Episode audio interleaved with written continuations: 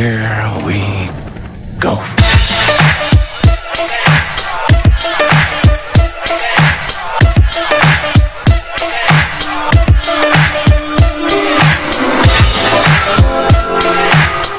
You are now tuning into Bros Let's Talk.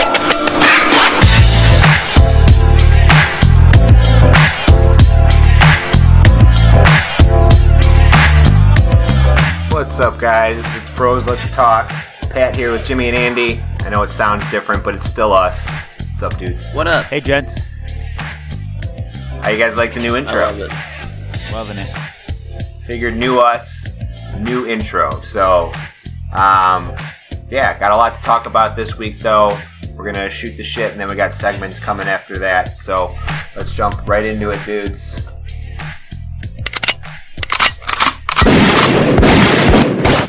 All right, I wanted to start off with what is becoming the story to follow, I feel like. It's something that you're always kind of, you're not surprised anymore when it pops up.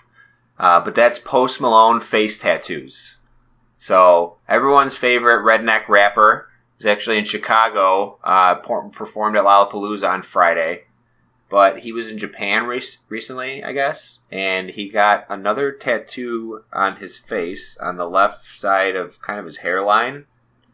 And it's just like a bunch of, it's supposed to be some sort of abstract.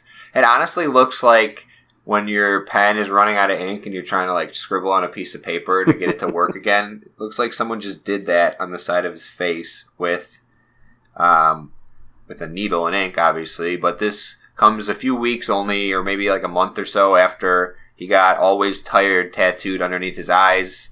And he already had the barbed wire on his forehead and something else over his eyebrow as well. So, I don't know. I'm like back and forth. Obviously, I would never get a face tattoo myself, but I feel like to be able to reach a point in your life to where you're confident enough that you're never going to have to go on another job interview again, that you can just tattoo your face as much as you want is is kind of a or an interesting point of rich that you can reach. I don't think most people would go that route it's a big fuck if they reach thing. that level. But yeah, it's like, fuck you, I'm a redneck. I can do whatever I want, be me, and still make millions of dollars. Right. I don't have to conform to society. But you will look like an asshole at the end of the day. If one day you're going to get old and you're going to look like such an idiot. In I mean, his especially defense, with face he looks tattoos. Like an asshole anyways without the face yeah, tattoos. True. So, right? See, I feel like he has a lot of balls. In his one of his songs, he talks about he's uh, he's got so much booze he gives ugly girl a sip. Yeah, like, dude, you're the ugliest person I've ever seen in my life. You don't really have any ground to call anyone ugly. You just have a Agreed. lot of money. You're ugly as hell, though. You're like, seriously, you look like a foot that got run over by a semi-truck, and then a hobo walked by and took a dump right on top of the mangled foot that just was still there. Have you guys ever seen that picture? Um, it's zoomed in of Post Malone's mustache, and somebody said that it looks like two Scottish Terriers kissing. No, I have not seen that. Send you guys that picture. And listeners, if you haven't seen it, you should definitely Google it, because it's scary accurate. He's a very polarizing figure to me because I like the the beats of his music. I like how it sounds. Uh, it grabs my attention. His content, I don't think, is very good.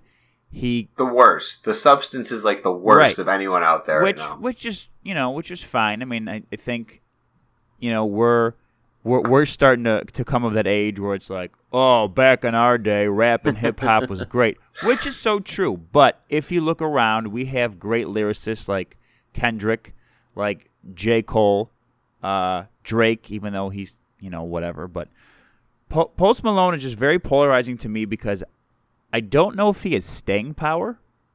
I know he's been around for a few years, most notably the last probably six to eight months. But I'm just curious to see if people are still talking about him and even five years from now, um, because I just don't think his content is that great. And Pat, like you said, rapping around, I forget what what line you said it was, but that seems to be like the meat and potatoes of, of his lyrics and his work. And I just I don't know what the staying power of that is. So hopefully he's being smart with his money and won't have to go on a job interview, because he's also publicly came out and said that he doesn't even enjoy like what he does. Yeah, this is he just found something that he's I think he wants at. to be like a f- yeah. And really, I think he wants yeah. to do like folk music or something, like, you know what I mean? Like, this is, I think he found a way to make money. Exactly. And he's yeah, just going to roll with it. Good for him. He's that's, extremely that's awesome. musically it, talented. There's a bunch of YouTube videos of him right. like, playing guitar I feel and like, piano and shit. And I feel like, well, here's the thing though. I feel like now he's making so much money. He's doing like a lot of drugs and stuff right now, it seems like. So I think for him, if he, as long as he doesn't burn through it, but you listen to his lyrics and it doesn't sound like he's not burning through right. it. He talks about spending like ten thousand dollars on Gucci socks and just the stupidest shit ever. But you're right, Jimmy. You can sum up his lyrics in a few blanket statements. That one I just said, girls giving him top as he refers it to, um, you know, just having a ton of diamonds and money, and that's pretty much it. But I feel like endgame for him would probably just be like going and doing like country or folk music and kind of going disappearing into the oblivion after all this. Dude, what a ride well, I mean, that would be if he ended up like him. making it right. in that yeah. scene. Yeah, right. With those weird but, face tattoos, that'd be. Because here's kind the, of the, here's the thing that Kid Rock went on. Yeah, it, it, he is very similar to Kid Rock, like but the very similar Kid persona. Rock's material was better. Oh, Maybe I, I not agree. what he's saying, but yeah. like how he put it together. Definitely. Because here's the thing. You're right. I Beer Bongs and Bentleys is a pretty good album, but it got a ton of hype and people overhype. Like, even when I listened to it the first time, I was like, oh, that was so good. And then you listen back to it, it's like, okay, there's like three or four good songs, and then most of them sound almost exactly the same. And Um, I actually like the song on there where he like sings and plays guitar. It's not really, I mean, he's rapping a little bit, but like you said, Andy, kind of showing off that musical talent a little bit more. But I think it's going to be, an, it's it's like it's like a wild ride watching him. I don't really know where it's going to go. Either he can, you know, take advantage of all this and build on it and and be good, or I feel like he could just, like I said, just keep getting really fucked up and ruin everything. I feel like he has either way there. And I kind of I equate him to tattoos being like on his face, a really good actor who can't make it in the biz, but he also has a big wang, so he just does porn. Like, he's not doing what he wants to be doing with his life, but he's doing something similar, and he's making money, right. so he's happy. He's still on camera, still performing, just yeah, in a right. different capacity just, yeah. than he was hoping for. So good for him and his weird yeah. face tattoos, I guess. Yeah, still ugly as shit, but yeah. maybe that's why he keeps tattooing his face. I mean, maybe. Could be. Just to cover up that ugly, That's all ugly I got. mug.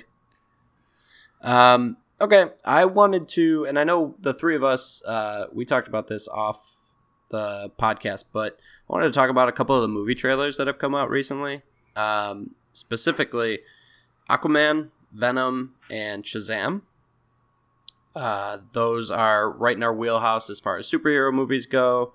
Um, and I think we have a few differing opinions. Um, Jimmy, when Aquaman first came out, I think you texted us that the trailer looked awesome, and I sort of disagree with that. I thought Aquaman reminded me a lot of Little Mermaid once they jumped down into their um, like palace down well, under they, the sea. And they are cousins, like right? So it's you know, um, it I I don't know. I just I thought it it looked very unlike D C, which I thought was a good thing given what they've Which, put out. Yeah, it's probably a good thing. Right. Right. Um, but I just, I kind of, it's hard when, it's hard when most of your movie has to be C G I'd and things like that. Um, especially your environment. So I, I just thought it kind of looked a little hokey to me, but you never know. I mean, they'll See, probably brush up on stuff before, uh, before the movie gets put out. I just, I don't know. I was kind of. I, I feel like trailer. you gotta kind of, you gotta kind of look at it with the same, or you gotta keep in the back of your mind like Avatar when that first came out, and remember seeing trailers for that and kind of having the same feelings. Like, it's this entire created world that's C G I, but it ended up being pretty cool. I think we'll see.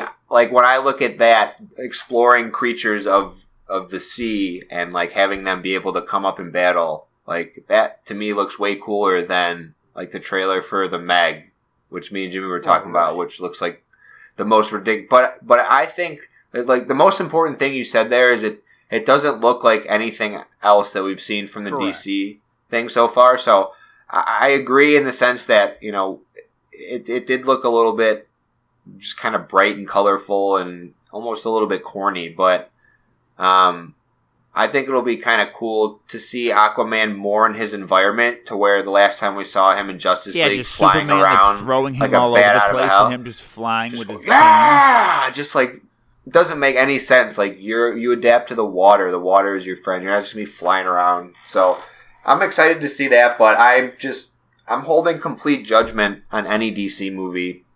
Pretty much just yeah, because they've all sure. sucked so far. So, and Andy, you brought up Shazam also, and Correct. That movie, I am just so confused, I guess, for lack of a better word. I don't know much about Shazam other than the little reading I've done and the trailer, and we discussed this. For whatever reason, that actor just doesn't seem like a superhero to me, but I guess when a thirteen-year-old kid morphs into a superhero, he's the he's the perfect actor for that right. part. Um, this movie looks like, again, anything unlike we've seen from D C in that it doesn't take itself seriously. Like, we saw this guy mm-hmm. walking around like a hot dog and a pop, like, hey, I'm a superhero. Mm-hmm. Hey, I'm a superhero. So maybe maybe it'll be good just because, again, it's nothing like we've seen before, but... Right, and that remains to be I, seen. I think they've mightily struggled to reach even sniffing Marvel as far as the comedic relief goes. Um, oh, yeah. Because Marvel just does that so well, where they're perfectly timed little one-liners, and parts of the movie that are supposed to be deep and dark are deep and dark, and then there's certain mo- parts of the movie that are lighthearted and whatnot, and D C just has not done that yet. So maybe taking a dive into something that seems to be a little bit, uh, you know, funny at times. Um, it just, I don't know. I that was my main takeaway, was that actor, and that was the first thing I texted you guys. I thought the trailer looked pretty decent. Um, I don't know anything about Shazam in general, like you said, Jim, but it I thought it looked decent, other than that actor just kind of rubbed me the wrong way, but I'm sure I can get over it. But when you guys I, went into that, like, he does kind of portray that thirteen-year-old turning into a superhero vibe right. pretty well, so. I honestly would argue that this this could be D C's most important movie that comes out, because of the way that the trajectory of, of their whole movie universe has gone. They've gotten so poor critic reviews for every movie that's come out. And like you said, they haven't introduced humor very well into theirs. So this movie gives them an opportunity to kind of flip the way everyone looks at them. And it's introducing The Rock as Black Adam as the as the villain in this movie. So you're introducing the... Well, I thought he's not in this. He's going to make an appearance in this movie. They're going to introduce him in the movie. Oh, I didn't know that. And then he's a, obviously he's a part of this franchise. So this, you're introducing the highest grossing actor. Everything this guy comes out, you know, kills at the box office. Your movies all suck critically and, you know, at the box office making money. Like, this is your opportunity to kind of flip things around. Um, I think it looks promising. Like we said about that actor, he's just whatever. The only thing he's ever really been in is Chuck, that show that was on for a few years on oh, N B C. Yeah, yeah, yeah. But, but for what it, for what he is in the movie, playing a thirteen-year-old who can turn into a superhero, I think he fits the part. And you know, we'll see. I, I think they're hoping that the first movie can be good enough, and then introduce The Rock, and then it's going to bring all this interest to this franchise. And obviously, once you bring The Rock into the D C universe, you can spread him out and use him however you want from there, because, you know, it's kind of like with Tony Stark almost. That are going to start accumulating for those movies with him in there. I mean, it's already it's already begun in general, just with how successful the Marvel Cinematic Universe is. Sure. I mean, all those actors are making a ton of money, and you look at the people that D C brought in to counter that. I mean, Jason Momoa, Ben Affleck. Um, I mean, that's got to be a, a Henry Cavill. That I mean, it's got to cost a pretty penny for all this yeah, stuff. So agreed. It's just insane when you think about it in general how much movies cost to make nowadays. Oh yeah, absolutely. It just it's it's insane. Yeah, um, and then we'll we'll talk about Venom then, I guess, now too. We saw the set the final trailer. I think it's going to be yeah. That's what they've said. They're not sure if they'll pump out one so more we'll before see. It's released. But... Second, possibly final trailer. Um, movie comes out in October, and this is probably the one to be most excited about. I would say for sure. So it I mean, it looks. I, I think it looks phenomenal. Um, I heard kind of some. I think it could be one of the best comic book movies. You know, it has that potential with the actor in place, and then the way it looks like they're doing the character justice. That's what's important from like yeah. the last on-screen right occurrence. And some some uh, kind of comic book hardos are upset that they're not linking in Spider-Man, which is you know the original. Um, storyline is that the symbiote attaches to Spider-Man, and that's how basically right. Venom's created, is because he gets rid of it and it attaches to Eddie Brock. Uh, I think I think the whole it's lining up to be awesome because one, I don't think Tom Hardy takes on something where he is going to be, you know, just playing Venom the whole time. Uh, I think right. the project itself. I was kind of reading about it, and the whole split personality thing with Venom and Eddie Brock is a very tall task, and I think an actor like Tom Hardy can definitely do that, and he would only do it if it was, you know, a betterment for his career. I don't think they just take movies lightly and be like, oh, Venom, that's a cool story. I right. want to definitely be a part Especially of it. Especially him, super too, I movie. Think. Right. So, like, he's not someone who needs a, a massive franchise to try and launch exactly, himself right now or right. anything. He's well established. So now, is this going to be a, a singular movie, or is it? Are there going to be sequels I, to it? I can't imagine that there won't. Well, I guess, I guess it depends oh, on how the, well the it goal. Does. Yeah, exactly. The goal is for a franchise for sure. Okay, because you have all this. You can Carnage. There's rumors he might be in this one, but it's not. You know for sure there is going to be another symbiote in there that you saw in the trailer. Yeah, but I think that's Riot, a good point, Andy. Yeah, Riot. Um, yeah, that's a good point, Andy, because you saw at the end of that trailer when he's in the convenience store right. or whatever, and he kills that dude, and then he comes out and he just says something to the lady like completely normal, like you know that. yeah, exactly. It's just a, that back and forth. It, it looks awesome, and, and mainly because of Tom Hardy. They definitely made the like Venom, the character, look pretty sweet. Um, again, it'll pro- he'll probably be touched up and look better in the movie. It was a little, you know, C G I-y for me, but more important is well, the storyline looks like it's going to be pretty good, and I think Tom Hardy's going to kill it. Yeah, so I agree. Yeah, I- I'm still, I'm still not convinced that Spider-Man they're going to link it somehow. I, I just I can't imagine because it's in association with Marvel. They're going to do something. I don't know if it'll be a. It will maybe not be like a big feature, but I would just. Find it hard to believe that they're not going to find a link there. Yeah, I would I would agree. Just because it's the same uh, universe, too. That yeah.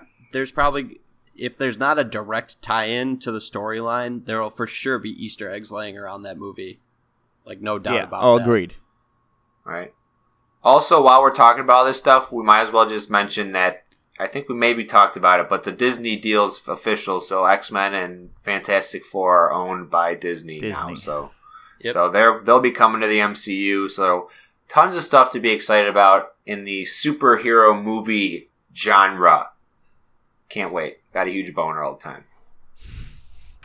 Um, speaking of superheroes, we're going to move on to the N F L Hall of Fame inductees. And this one was um, – I probably paid more attention to this one than anyone in my life. And, Pat, I'm sure you're the same because one of our favorite, my favorite all-time Bear, my favorite Ryan player ever, pretty was much. Was inducted into the Hall of Fame. And, Andy, I'm I'm assuming this is what it'll be like for Pat and I when, when um, Aaron Rodgers gets inducted and that – he played for the team, I don't say I hate the most in the N F L, but that I'm not the biggest fan of, but nothing but admiration for that guy because he's one of the greatest quarterbacks we've ever seen. Absolutely. And I think Urlacher absolutely. was like was, that to you as a Packer fan. It was a, a cool fan. moment for sure. Yeah. Um, and I, I just, it was super cool. I don't think we've ever seen Urlacher open up like that and and. be as, as open and truthful um, as he was there. And as good as his speech was, I would say that Ray Lewis's was equally as annoying, because that guy is just full of shit. With yeah. e- he says so much stuff without saying Dude, anything. I turned anything. the T V off when I saw him have a, a towel and a wireless microphone. I was like, no, I'm not sitting through this bullshit right now. thirty-three is... minutes. It almost set the record for longest Hall of Fame speech, set by Brett Favre at thirty-six. The time limit is fifteen, and I think Favre's time limit was more... was at like twenty or twenty-five when he did it, so he didn't go as far over as Ray Lewis did this year. And that guy just says stuff without saying anything. Like, there's no content or context to anything he says. That's how he and is when which, he's in the booth, too. Oh, for sure. That That's how he always is. And I, I was reading an article about him today um, from a reporter who worked for, I think, the Baltimore Sun or the Baltimore Times, whatever one is, and saying how we covered him for... like eight years, and how he was just so full of shit. Like he he, he was such a, a good football player. He I mean he he really was. When we think back now, I mean that guy, he just knocked the hell out of you. He was so physical. He was so violent. He was very instinctual. He wasn't. He couldn't even fastest, play nowadays. Honestly, no, I, I don't think he so couldn't. either. But for his time in football, he was awesome. But, right. Oh, he was amazing. But then you hear the guy talk, and you, you hear his. Not even his beliefs, but his personal opinions on things, and you're just like... And he for yeah. sure murdered someone. Yeah, oh, I mean, he... one hundred percent. He... Yeah, there, there's way more to that that he ever let on. The, another article I read today was about how the N F L as a whole keeps these guys insulated and doesn't want shit like that getting out because it ruins their brand, and how um, this reporter from, from uh, Sports Illustrated was trying to interview him because... Uh, a different reporter from his paper was interviewing the f- the victims' families in Atlanta. So this guy was like, hey, Ray, just so you know, the story's being written about you. I want to give you a chance to say what you have to say. And the P R for the N F L and the Ravens were like, get the fuck out of here. What's your problem? That's bullshit. You can't do that. And this guy's like, hey, I'm just letting you know stuff's being written about him, and I want to give him a chance to voice his opinion. So Ray Lewis walks out of the... Uh, of the shower in the locker room, puts his hand on this guy's shoulder, and he's like, hey, man, I forgive you. You were number one in my prayers last night. It's okay. And this guy's like, I'm not sorry for for trying to give you a chance to say what you have to say for uncovering a story, and just left and was just basically like, yeah, he's move. full of shit. With e-. Right? Like, that's totally Ray Lewis, too. Like, hey, man, I'm praying for you. I'm thinking about you. Like, always falls back on that, which I think for us, because when we were younger, we were, what, like ten, eleven when he was in the prime of his career? Yeah. Yeah. So we just saw this, this hulk of a man who would just destroy people willingly at, you know, whenever he wanted to. And then you kind of see the man outside of the football or outside of football from behind the mask. And you're like, God, this guy's kind of an idiot. Right. And a complete well, morph my favorite... into the new. It's, it's interesting that both of those guys ended up in the Hall of Fame on the exact same day, because Ray Lewis was kind of that stereotypical eighties, nineties linebacker who would just plug up the middle, hit the shit out of people. And then Brian right. Urlacher was kind of how middle linebackers are today, but he was kind of the Correct. first of his kind, where you have to be fast in order to chase down people. Right. They drafted him as a safety and just immediately stuck him at middle linebacker, and it was the best move they could have ever made. And Correct. now that is the prototypical linebacker in the N F L. Right. Agreed. Well, see, I kind of hate how... Because he was the last one to give his speech, too, right? Who, Ray Lewis? Yeah. Of course he was. Yeah, that's what I'm saying. I kind of hate how the N F L totally played into him the whole weekend. I mean, they were he was the last one they announced when they did the players on before the game on Thursday. And if you notice, Urlacher, they announced him. He, he went and high-fived every single player on the Bears on his way out. Ray, or, uh, Ray Lewis... did his dance and walked past like twenty-five players before realizing that he looked like an asshole, and then finally started doing it. And then they just feed into it. They give him the last slot for the speech so he can go pretty much as long as he wants. They give him a wireless microphone, and it, you know, they just let him go around and prance up there like like he's the next coming of God. And uh, my favorite tweet that I saw come out from the weekend was someone was talking about how he was telling a story when he was getting interviewed about how he used to run to and from school to football practice, like eighteen miles every single day. And then P F T commented commented on it and just said uphill both ways, because he just talks about himself like he like he like he overcame every odd, and yeah, he probably did overcome a lot of odds, but everyone overcomes a ton of odds to make it to the N F L, and right. You murdered a man. That's what it comes down to. You straight up murdered a man, and you act like you're the greatest person to ever walk the earth. And and then you have a guy like Brian Dawkins, whose speech was just awesome. Yeah. Did you one hundred percent watch his at all? His uh-huh. was so good. I he was one of he was my he's my second favorite safety of all time behind Mike Brown. Like, I loved watching that guy play football. He still like looks like he could play football, by the way. The dude's still right? jacked. Definitely. And then you have like Randy Moss's speech.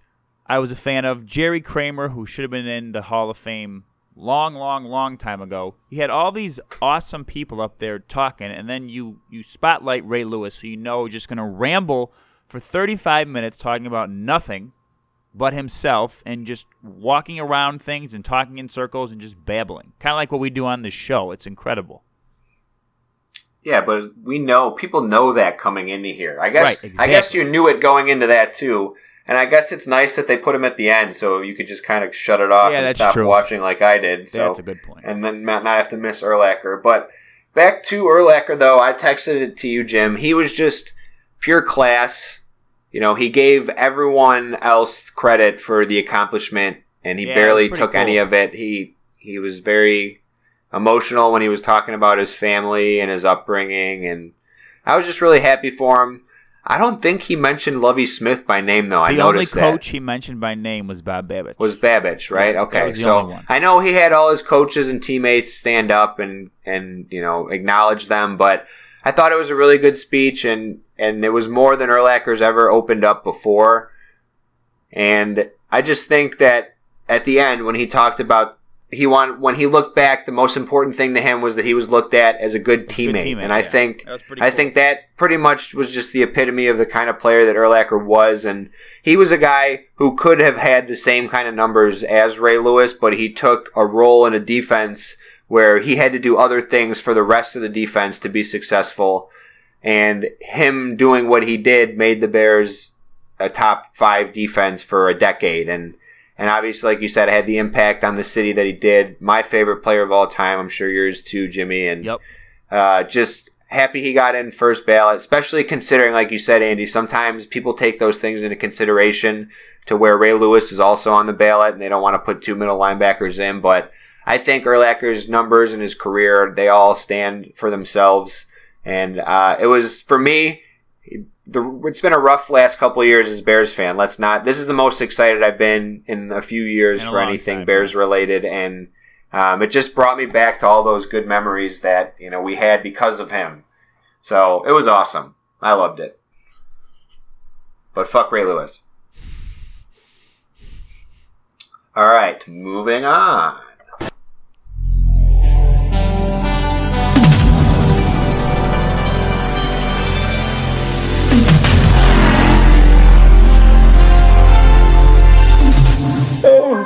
God, I love that movie. Who the fuck is this guy? No, I just think uh, you, you all might be interested to learn something about that movie y'all love so much. It sucks. And you're all stupid for liking it. Yeah, well, you know, that's just like uh, your opinion, man. Bros, Let's Talk presents Movie Reviews by Regular Dudes.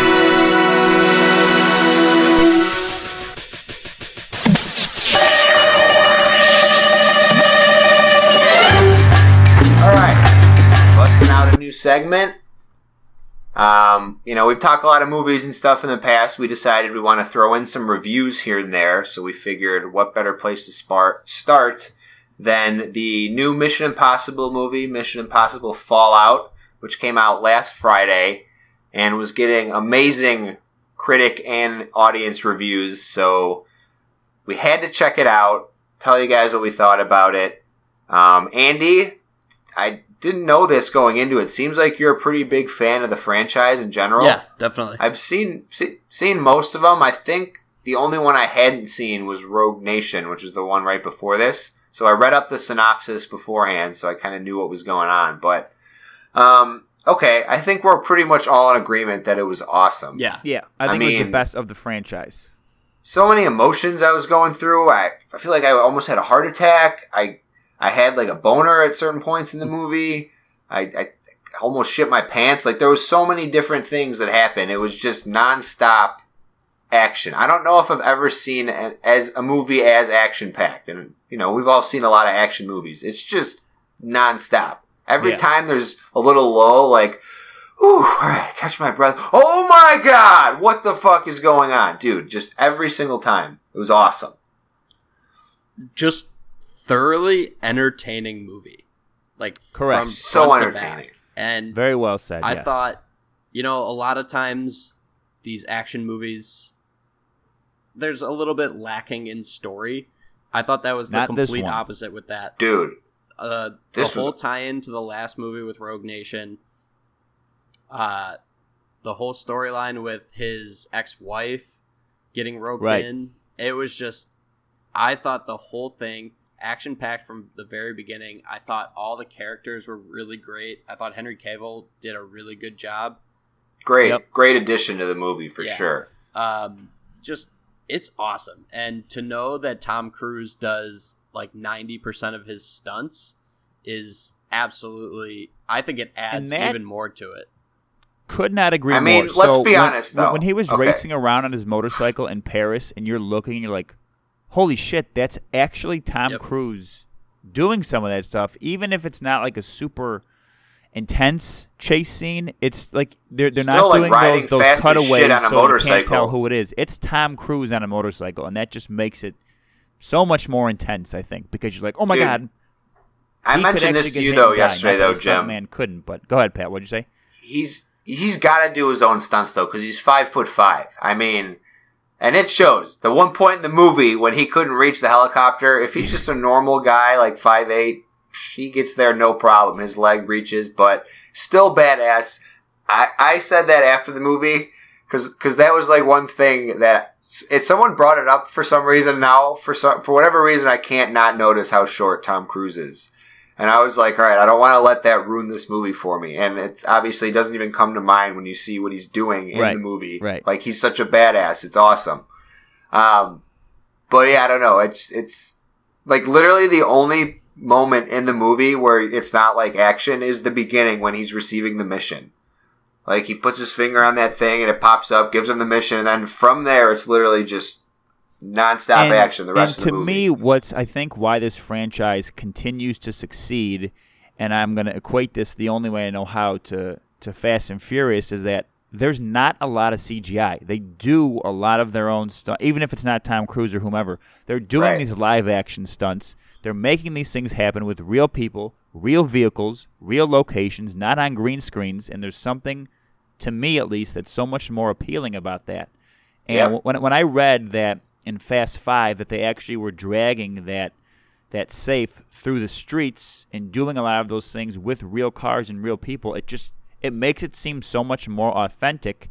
And because you already have to go into there with a sense of disbelief, believing you know what you're watching, it makes it even easier when the shit is actually happening to real people, real surroundings, real vehicles, real whatever. So, so I, I just I just thought it was awesome. Two particular scenes that I wanted to bring up, um, and I don't know if you guys read about these or not, but the first one being uh, Tom Cruise broke his ankle during the filming of this. Yes. Uh, did you see the Jump. clip of him doing that? Yes. So the one scene where he's chasing uh, Henry Cavill while... Henry Cavill's walking and he's jumping across buildings and buildings. Yeah. Tom Cruise mm-hmm. jumps during one scene from building to building and kind of comes up short. He actually, yeah. mm-hmm. he did that stunt, broke his ankle because his ankle got caught on the side of the wall. And instead of, you know, like just wincing, calling for a cut, he actually lifts himself up and limps off screen to the camera. Yeah, oh, I remember that. Shoot. I remember when he, yeah, which, he got up and limped at the top. The yeah, right, and that's the right. actual footage after he breaks his ankle. That's pretty amazing. Oh yeah, gosh. And then the second thing is the skydiving scene is uh, all completely real as well. That's not C G I'd either. Um, that was the thing that apparently took the longest to film because they had to, it's all basically one continuous shot of skydiving, and they had to train a cameraman to jump out of the plane backwards with a camera and film up at Tom Cruise and have them perfectly in sync so that they were close enough to get the shot. Um, but that's all, like in a, in any other movie, you would think they'd just throw like a C G I'd body and then throw Tom Cruise's face in there. That's all real, them jumping out of the plane and whatnot, where they're looking. Could you imagine being that cameraman? Be like, hey, Bill, uh, your assignment's going to be a little bit different today. We're going to train you how to film when jumping backwards out of an airplane. Um, so, yeah, we're starting in five.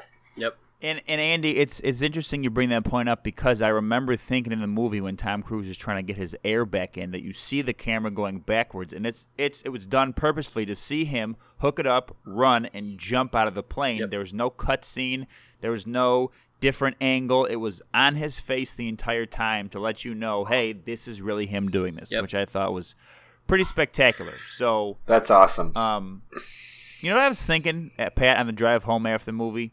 I was like, I don't know how I even got. Th- oh, I was driving. Um, we were driving to the parking garage, and it reminded me of the James Bond um, with Pierce Brosnan, where he's in his he's in the parking garage in his car. And I was like, what if they made a Mission Impossible James Bond crossover movie? Dude, Daniel that would Craig be awesome. And Tom Cruise. I don't know how they would shoot it. I don't know how it would work. It would never logistically happen. But I just thought it'd be a really cool idea. See, I think, I think. The Mission Impossible movies are now the new James Bond movies. I yes. thought, yeah, I thought like Casino Royale when Daniel Craig first took over. I it thought peaked there. Yeah, I thought that was awesome. And dude, I think that's a really good point. This is definitely the best spy franchise, right? Yeah. I mean, it's better than the Bournes and stuff. I mean, I never, I've been underappreciating Mission Impossible. Yeah, yeah, it's it's so good. It's it's so good. I'm a huge fan. Um, um, I didn't. And, and want... there were a few good Bond movies after Casino Royale, but yeah. nothing held up to that. Agreed. And I think Mission Impossible just con- just continues to get better. Yeah, and the fact that they've had Tom Cruise through it all, still doing his own stunts. He's fifty-two now, I think. Um, I, like we were talking about, I just think that adds so much more to the movie, knowing that that's him doing Dude, ninety percent one, of that stuff. One thing I noticed, though. Right. Poor Ving Rhames looks like the Thing from a Fantastic ah, Four yeah, now. He does dude. Look pretty straight bad. Up crater face. I don't know oh, what the God. Hell happened. I mean, I love Ving Rhames. Don't me get me too. Wrong. He's awesome. He's like the large black actor now that Michael Clark Duncan's dead. Mm. I mean, he's kind of the go-to. But he also looks like his face is made of boulders now. Um, the only other gripe that I had with the movie, and I understand the reason that it happened, but um, like the whole, in the beginning, how they lose the plutonium. I just thought that was like, could have grabbed the briefcase and done what he did. Right. But then, but then when the movie like unfolded, I was like, all right, I'm totally glad I didn't grab that briefcase because then none of this awesome shit would have happened. Yeah, and so I forgive you. And but, that whole okay, that, so let's that whole scenario is kind of lays the lay of the land where he's more concerned about his teammates than right, like the other bigger picture things. But he always ends up getting it done no matter what. Right. Okay, so let's let's try and give these some kind of scoring system then, where we give the movie an actual score. Um, we don't want to be basic though and do stars or thumbs or anything like that. What can we? Uh... Um, hold on. I have. Uh, I should have told you guys about this. Should do I hot dogs. I have. I have a a rating system that I developed uh, about two years ago. Um, that I go off of. It's not perfectly scientific, but I I do have one. Um, I'm pulling it up on my computer right now. I can. Jim, based on the movie reviews you normally give me, I imagine there's a lot of tens in there. No, in fact, there there are not uh, a lot of tens. There are a lot of highly. It's just tens all across the board. There are a lot of high-rated movies. It's a calculated system. All right, I see a movie, I love it. Ten. All right, hold on. Here it is right now. Here, okay, so I have five categories, and they are... I mean, I was just thinking of picking, like Andy said, like hot dogs. We'll give it, like, you know, a couple I'm, dogs. I'm intrigued now, though. Well, listen, yeah, we, we could still do the dogs. Right. This but, sounds okay, like so this sounds like good stuff for the blog, Jim. Here are the, the categories. There's five. There's acting, writing, character development, plot, and entertainment. Okay. Ooh, I actually like that a lot. So one hold to on, one point two is bad. Okay. What? Okay. What's the? What is it? Just one to five? Uh, well, each category can you can one have, to five, right? No, one to two. Ten total. Oh, one to, five, oh, okay. Yeah. So one to one point two is bad. One point two one to one point four is not good. One point four one to one point six. Why don't is you good. Just go one to ten and do one to two bad, three to four not good? Because that's not what I did. That's why. Oh my god. This all right, I'm gonna. Okay, I'm gonna.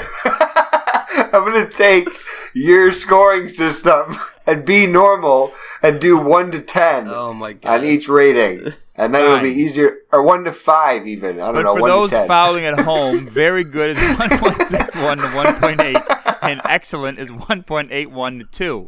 Oh my god! One. one point eight one. Do you really get that specific, Jimmy? I'm serious. You you tell me every movie's awesome that you see, okay? I okay, can't wait, imagine you giving out. a one point four to anything. No, check this out. All right, you all can't see this at home. I'm going to show Pat and Andy on my phone. This is great radio. Can you, can you see those ratings? nine point oh two five? You're going... Do you see how specific I get with my ratings? Oh, my God. This is amazing. It goes Jimmy, out I'm... three decimal places. Right? If anyone's uh, wondering, the worst rated movie I gave in two thousand seventeen was Power Rangers at eight point oh two five out of ten. In case anyone's that's curious. Still that's really still like a really good like. rating. That's what I'm saying. See, this shows the worst rating. Wait, hold on. If, if bad How long is, have you been doing this? If, if bad is one to one point two, that means the minimum score a movie can get is a five out of ten, and that's the worst movie yeah. that you've ever seen. Right. And that's a fifty percent. That's like, yeah, it's decent. No. Jimmy, how long have you been doing this for? Oh, my so, God. The rating system started last year. It's continuing this year. Why would you not make it zero to two? Because I want to have wiggle room. There is no wiggle room. Your rating system is five through ten. Uh, Listen, he wants I said wiggle, it was flawed. He wants I said wiggle room because everything is an eight to ten for Jimmy. Everything's either an eight between an eight and a ten, so he needs w- wiggle room to differentiate everything. The, wor- the worst movie you saw was an eight out of ten. Eight point oh two five. All right, it was better than an eight. Right. Oh my god! All right, here we go. Whoa, Jimmy, give me your categories again. I'm stealing those. Okay, my categories were um, acting, acting, writing. Character development, plot, and entertainment. All right. For for context, the only ten I've given is Avengers. Shocking. Okay. All right. He's given a bunch of a one ten, but he's probably got like seven nine point nine nine eight. I do not. The the, high, the second highest movie I have rated after that is Logan at a nine point eight seven five out of ten. All right, so let's all together, Andy, now that you have, Jimmy, you have two better functioning minds apparently than your own.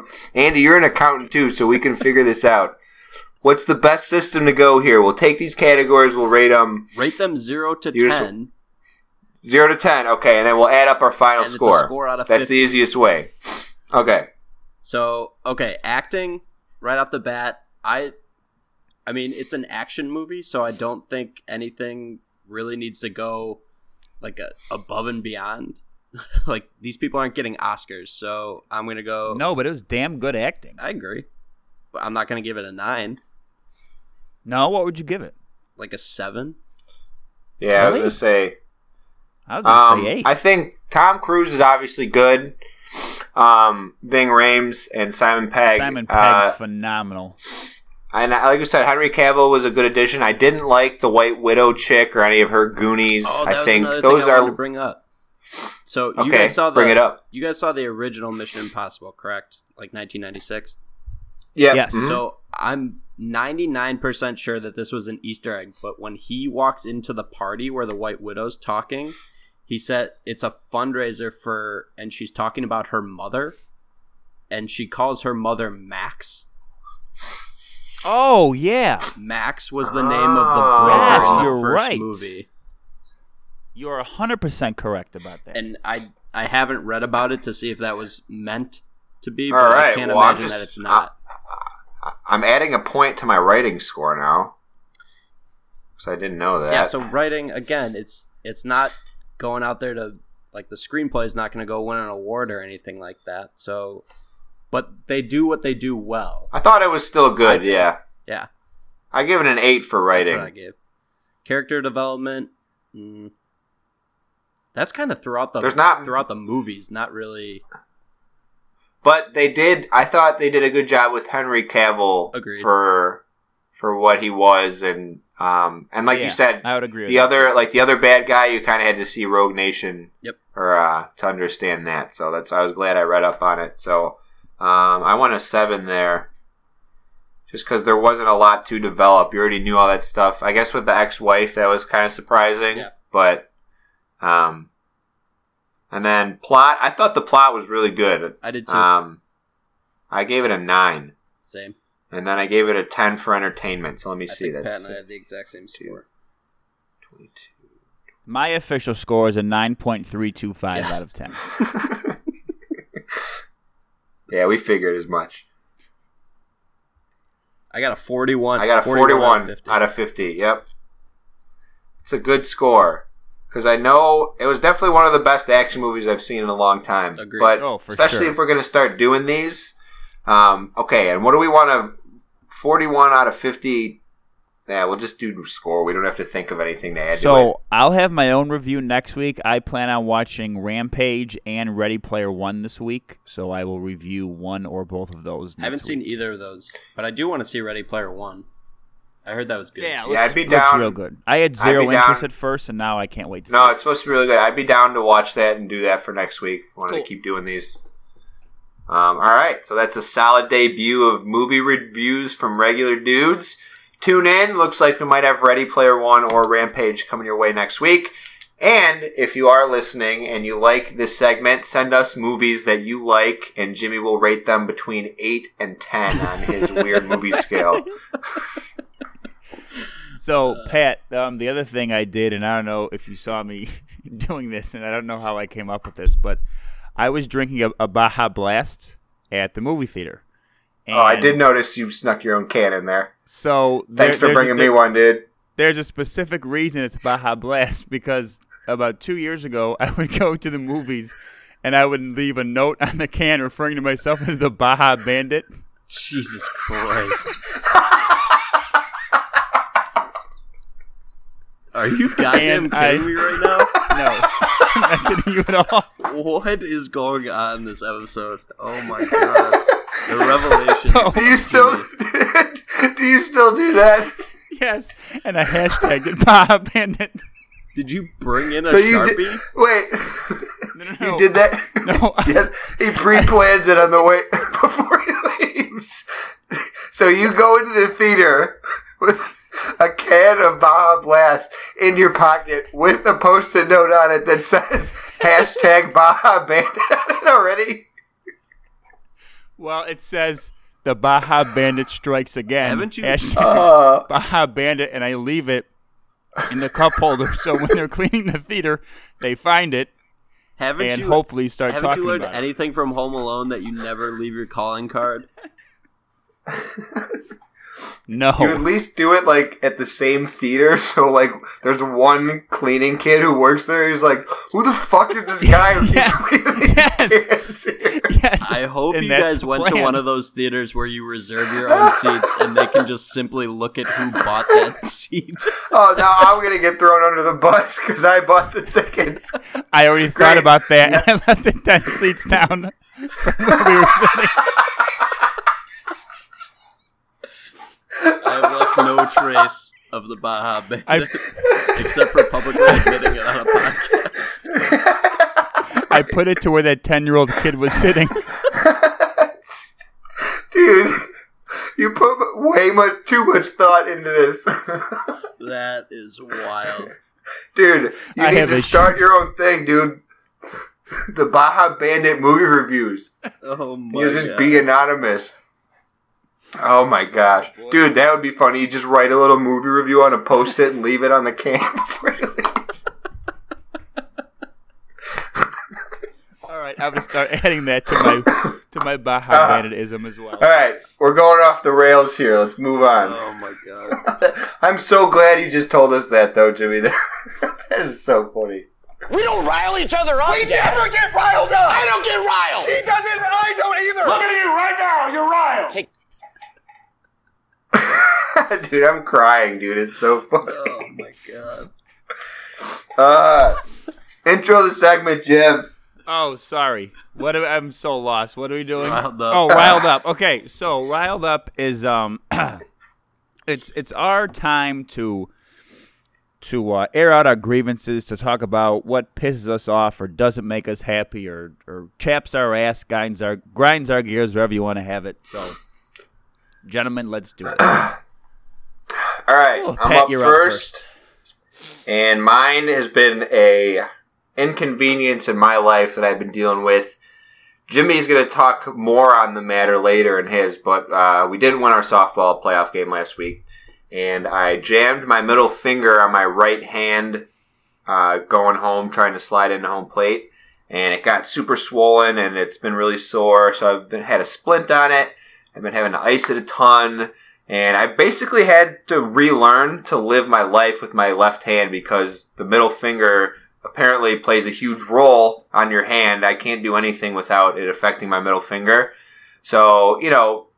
things that you don't even think about on a day-to-day basis, and you don't appreciate the fact that you get to wipe your ass with your dominant hand, and you got to try and figure out how to do it lefty and, and make sure that you're, you're really getting in there and getting it all. And then you got to, uh, you know, learn how to brush your teeth after, of course, washing your hands because you just wiped your ass with your off hand. So you brush your teeth, and you got to figure out how to do everything. It really sucks. I've been late to work like a couple days because I'm just moving like a half second slower trying to get it. I'm carrying stuff out to my car. I got to carry everything on my left hand. I got to make like two trips because I can't even use my right hand. And it really just sucks. And I thought I had a certain level of ambidexterity to myself. Oh, nice word. Um, because, yeah, thanks. I thought I'd throw that in there. Because I bat lefty and I throw righty and I golf lefty and stuff, so I figured eh, maybe I'm a little bit ambidextrous. I'm not. I can't use my left hand for shit. I gained a huge level of respect for the guys that can, like, throw with both hands and do things with both hands, but um, just try to not injure your dominant hand if you can avoid it. It really sucks. I hate it, and I can't wait for this thing to get better so I can continue to improve for next softball season. So, f- fuck you, jam finger on my right hand. I can only p- put you in the flip-off position anyway, so this is to you. I like that. Nicely done. All right, um... I didn't have anything too bad happen to me over the last couple of weeks, so it's it's kind of just something that bugs me. Doesn't really piss me off, but whenever you're in an Uber or Lyft or whatever ride-sharing service you use, um, I guess a taxi cab could be the same thing, but I feel like cabbies kind of get it. Um, there's times where I initiate conversation with my Uber driver, and you know, a lot of times they're super friendly. Um, but there's other times where I get in an Uber and I I just want to get to where I'm going. And I think the worst possible thing is getting into an Uber where you don't want to talk. The guy or woman tries to initiate conversation with you. And, you know, if I'm not in the mood, I usually give like a short answer. And most normal human beings pick up on social cues. And we'll be like, oh, all right, well, this is just a normal Uber drive. I'm going to get to the destination and we won't talk. There's nothing worse than somebody that tries to continuously talk to you while you're in an Uber when you don't want to talk, and they just don't pick up on the fact that you want nothing to do with that conversation. And the only reason I thought of this is because Ben was in an Uber yesterday morning, hungover and up late, early in the morning, dri- going from the north side of Chicago to Oak Park, and the guy that was driving him would not shut the fuck up. And I've definitely had this happen, and it's for sure something that drives me insane.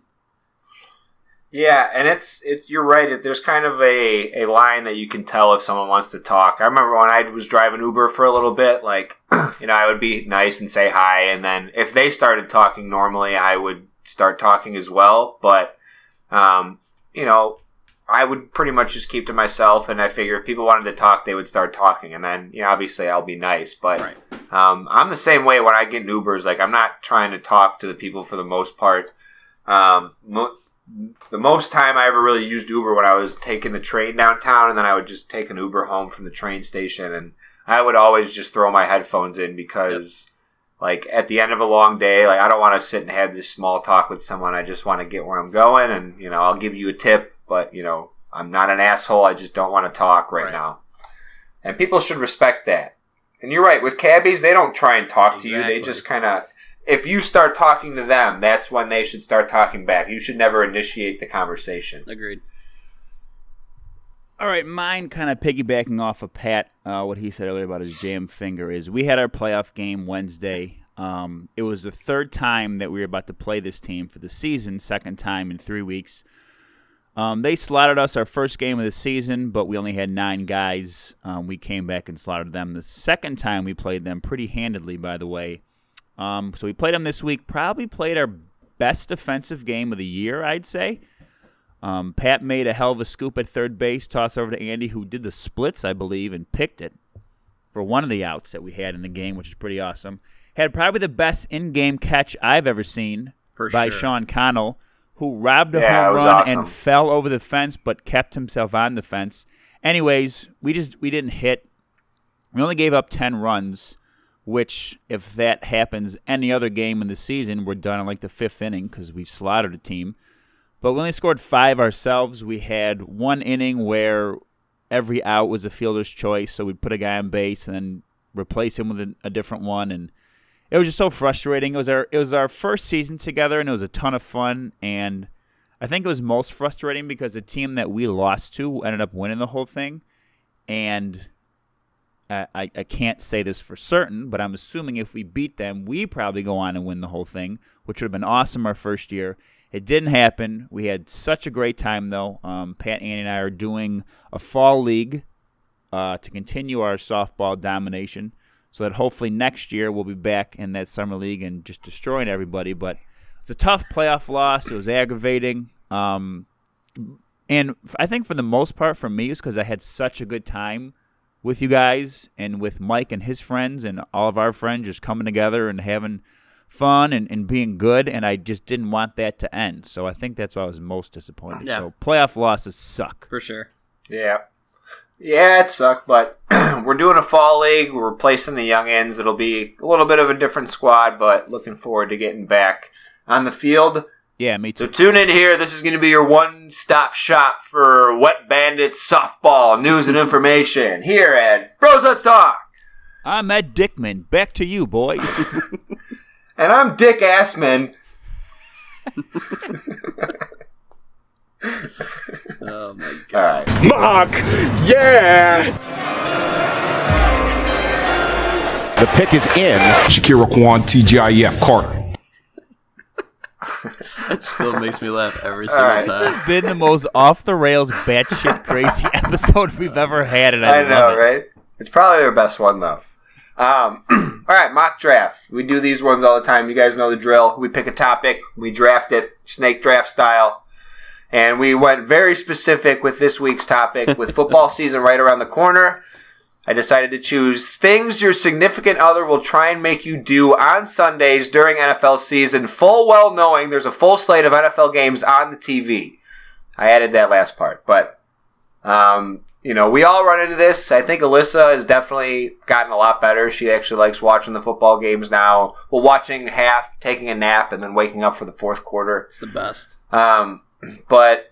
she's she definitely knows that football's on, and you know there's but every once in a while there's things that we need to do on Sunday, and it sucks. So um, who wants to go first? I didn't really put an order together or anything. I'll go first. All right. Uh, my number one pick for things your significant other will make you do on a Sunday instead of watching football is fix the pool and or hot tub. Damn. Didn't think that one would be gone already. Is that is that foreshadowing, Pat? Well, it's going to be closed for football season, so I'm making sure of that. ah, man, I thought that would be on the board, like, late. All right, Pat, why don't you go second? All right. Um, well, now that my first picks. um, I'm going to say, like, apple picking. That's Damn like it, a that's what I was pop- going to go with. It's like a popular fall... It's a popular fall activity. Football coincides with the fall. Alyssa's always like, we should go apple picking. It's like, um, do we want to drive like an hour and a half away and pick apples, or I don't want to sit on my couch and watch football for five hours? Yeah. Sorry, football. I want to be clear so, that Pat- that was nowhere on my radar for, for this mock draft. Oh. All right. Well, you're yeah, also in wait, a new Andy. relationship. Just, just wait, buddy. wait. This, this fall, ooh.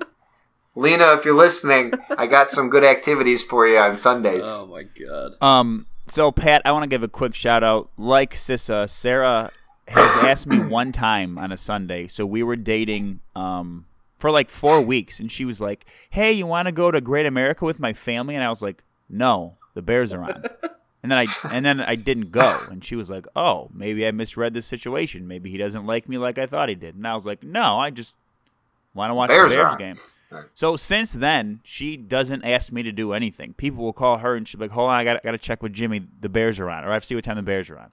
And they were like, it's a football game. And she's like, okay, I have to check with my husband. So shout out to Sarah for never, ever, ever making me do anything on a Sunday. Good for her. But I'm going to go with um, the pumpkin patch. It's a good one. Nice. Same reason. It's the fall. It's uh, yeah, it was pretty much a toss-up for me with pumpkin patch or apple picking, so... So these are going to be squarely made up. Um, for my coming back, I'm going to go with a, um, what's the name of it? Um, I can't think of what they're called. Like old oh. stuff. Um, Antiques? Antique? Antiquing, yes, antiquing. Thank you. And not where you throw flour on someone's face in their sleep, like going to an antique yeah. show. I'm sure that's something that Sarah often does, go antiquing. Uh, Pat. Okay, so this one is this isn't the worst one in the world, but um, trying to get me to go meet a bunch of people at the bar and watch the Bears game instead of sitting in my living room watching the Bears Dude, game. Dude, that may be the worst, actually. So maybe just putting being social for the game.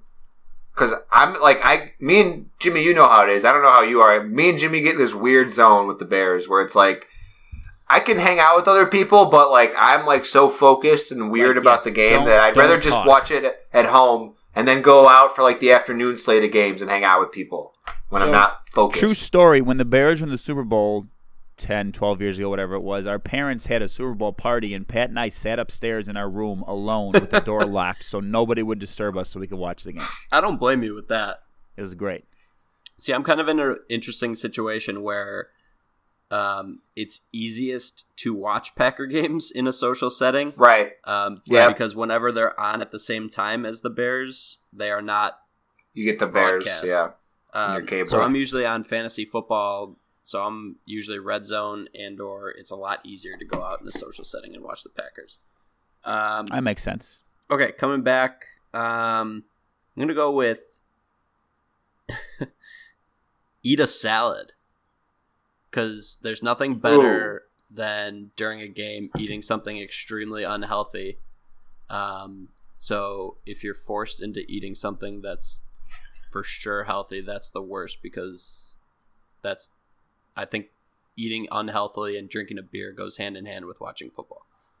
And see, this is great. We're basically providing information, free info for Lena, who you weren't Don't dating during last year's this. football season, to not do this stuff to you during. This is great. Free relationship advice here on B L T. Um, okay, coming back. Um, So this is even a step above, Pat, what you said, go out to a social setting to watch the game. Going out to a meal where you're, like, no T Vs are around or anything like that. Ooh. God. Right. Like, if you're going to go out, T V you better... T V-less meal. You better be going out to a bar where there's T Vs everywhere. If you're going That's to, a, good to point. a sit-down restaurant, ooh, nope. Not happening. Okay. Um... Let's see. It's tough. I got some good ones left, but I don't know where I want to go with this. Um, well, I guess another thing with fall, rake the leaves. Oh, God. It can wait. It can wait. Buy a condo. There's no leaves to rake. Yeah, there That's you go. True. Smart man, Andy. Smart man. All right, I'm going to go with the stereotypical one, shopping. shopping. Whether it be groceries Damn, yeah. or clothes or what have you. Um, coming back, again, being the anti-social issue, I'm going to go with family parties. Ugh. That's a good one, That's a too. Good one. Like, I, I love all of you, but I'll see you at three thirty. Right.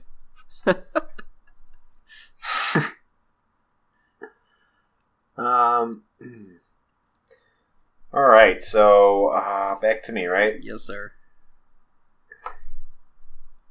All right. Uh, going to church. Oh, I was just gonna say that. Me and Alyssa, we try to go to church, um, but when football season's around, actually, we haven't really gone in a while, so it hasn't been an issue. I'm hoping it won't pop up too much, but. The whole thing is, I'd rather find somewhere around here if we're going to go to church so we can just pop in and then be done and I can get home for the game. And she always wants to go back to Elmhurst where her church is or our church is, and it's too much driving. So, sorry, football season. Or you go is, on, a, on a Saturday night. It's That's true. a good way to five fifteen figure church. It out. College, college game day, though. I know. Gosh. Thursday night church. Thursday, Thursday night, night games. Never mind. All right. Um, I'll go with trying to hog the remote.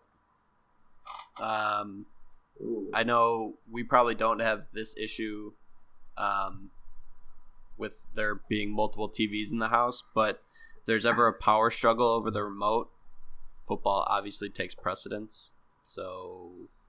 Yes. Trying to hog the remote to watch anything other than football on a Sunday is a no-no. Um, and then I'll just go with a blanket um, to round it out. Uh, cleaning the house. I know it kind of goes with all the other chores that we've mentioned, but I feel like Sunday's a good day that people try and get that stuff done and cleaning the house. At least while you're cleaning the house, you can have the T V in the background and you can kind of... while you're doing the vacuum in the same spot for an hour and a half, sit there and watch part of the game.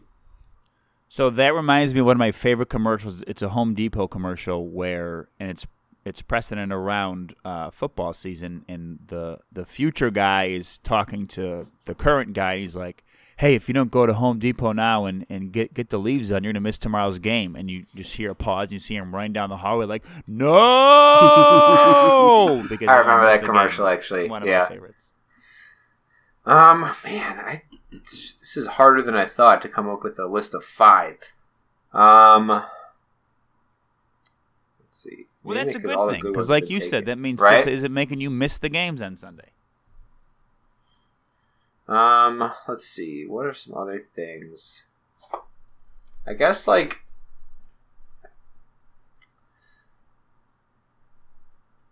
This is great radio right here. Um, we'll just cut this out later. It's fine. Uh, uh, uh, uh, uh, I guess trying to, like... I and we've, like you said, Andy, we kind of touched on all these chores and everything. But um, being productive during halftime... Like, oh, yeah, halftime's my time. Halftime's my time to recharge from the game that I've been consuming. Break it all down in my head. Also, catch up on the fantasy on score, which I've been checking the whole time. And you know, like you said, Twitter, all the other news. Some pizza halftime is for me, right? Halftime is for us to to regenerate for the second half. So, being productive during halftime outside of football. Um, my final pick is work. Back in the day when I used to be a valet down by the bay. No, just just kidding. Um, I would not work Sundays during football season because I, I, I'm not going to be parking some jagoff's car instead of watching the Bears game. Or any football game, for that matter. Ah, dude, so, when I was working at Bo's, work. It would be the worst when I have to work I on remember when you guys Sundays. Had to do like, that. Absolute actually, worst. So actually, so, so what I would do was I would valet Saturday night till like eleven or midnight. I'd go work at the bar after that, get home at like four, three or four, sleep, wake up at like eleven forty-five, and then it'd be football. That's the way to do it. It was great. Pretty solid. All right. Another solid list. Another solid episode. Thanks for tuning in, guys. Hope you like the new content we've been trying to bring out to you as well. Uh, we're going to keep the new episodes coming, keep them loose, conversational, and hopefully hilarious like today's episode with Jimmy. Just just keep like unloading those like weird little tidbits about yourself. Like, okay. And, like, like breadcrumbs each episode. That was Your like the breakfast. Weird-ass that movie was like the system. Breakfast sandwich. Yeah, but now you're, like, learning there's a whole new level to Jimmy's psyche. Seriously. I'm very critical about movies, but they're all rated eight to ten, and the lowest I would ever rate one is a five. Ah, uh, that's so funny. So um, it's a flawed system. Hey, but everyone's got... Everyone has their own method to their madness, so... Yeah. In hindsight, just do you, Jim. Keep being you. All right. Um, but we hope you like it, guys. Help us out. Follow us on Facebook, Twitter, Instagram. We're on everything. We've got a new website actually going to be coming your way. Uh, we're going to start blogging a little bit, throw some of our writing skills out there. So hopefully you like it all. Um, but tune in next week for another new episode. For Jimmy and Andy, this is Pat. Later, dudes. See Peace. Y'all.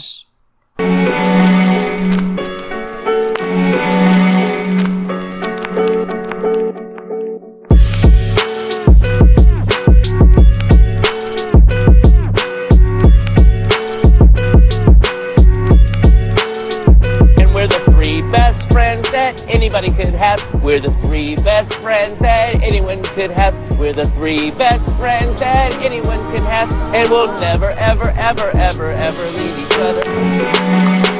I just like the sound.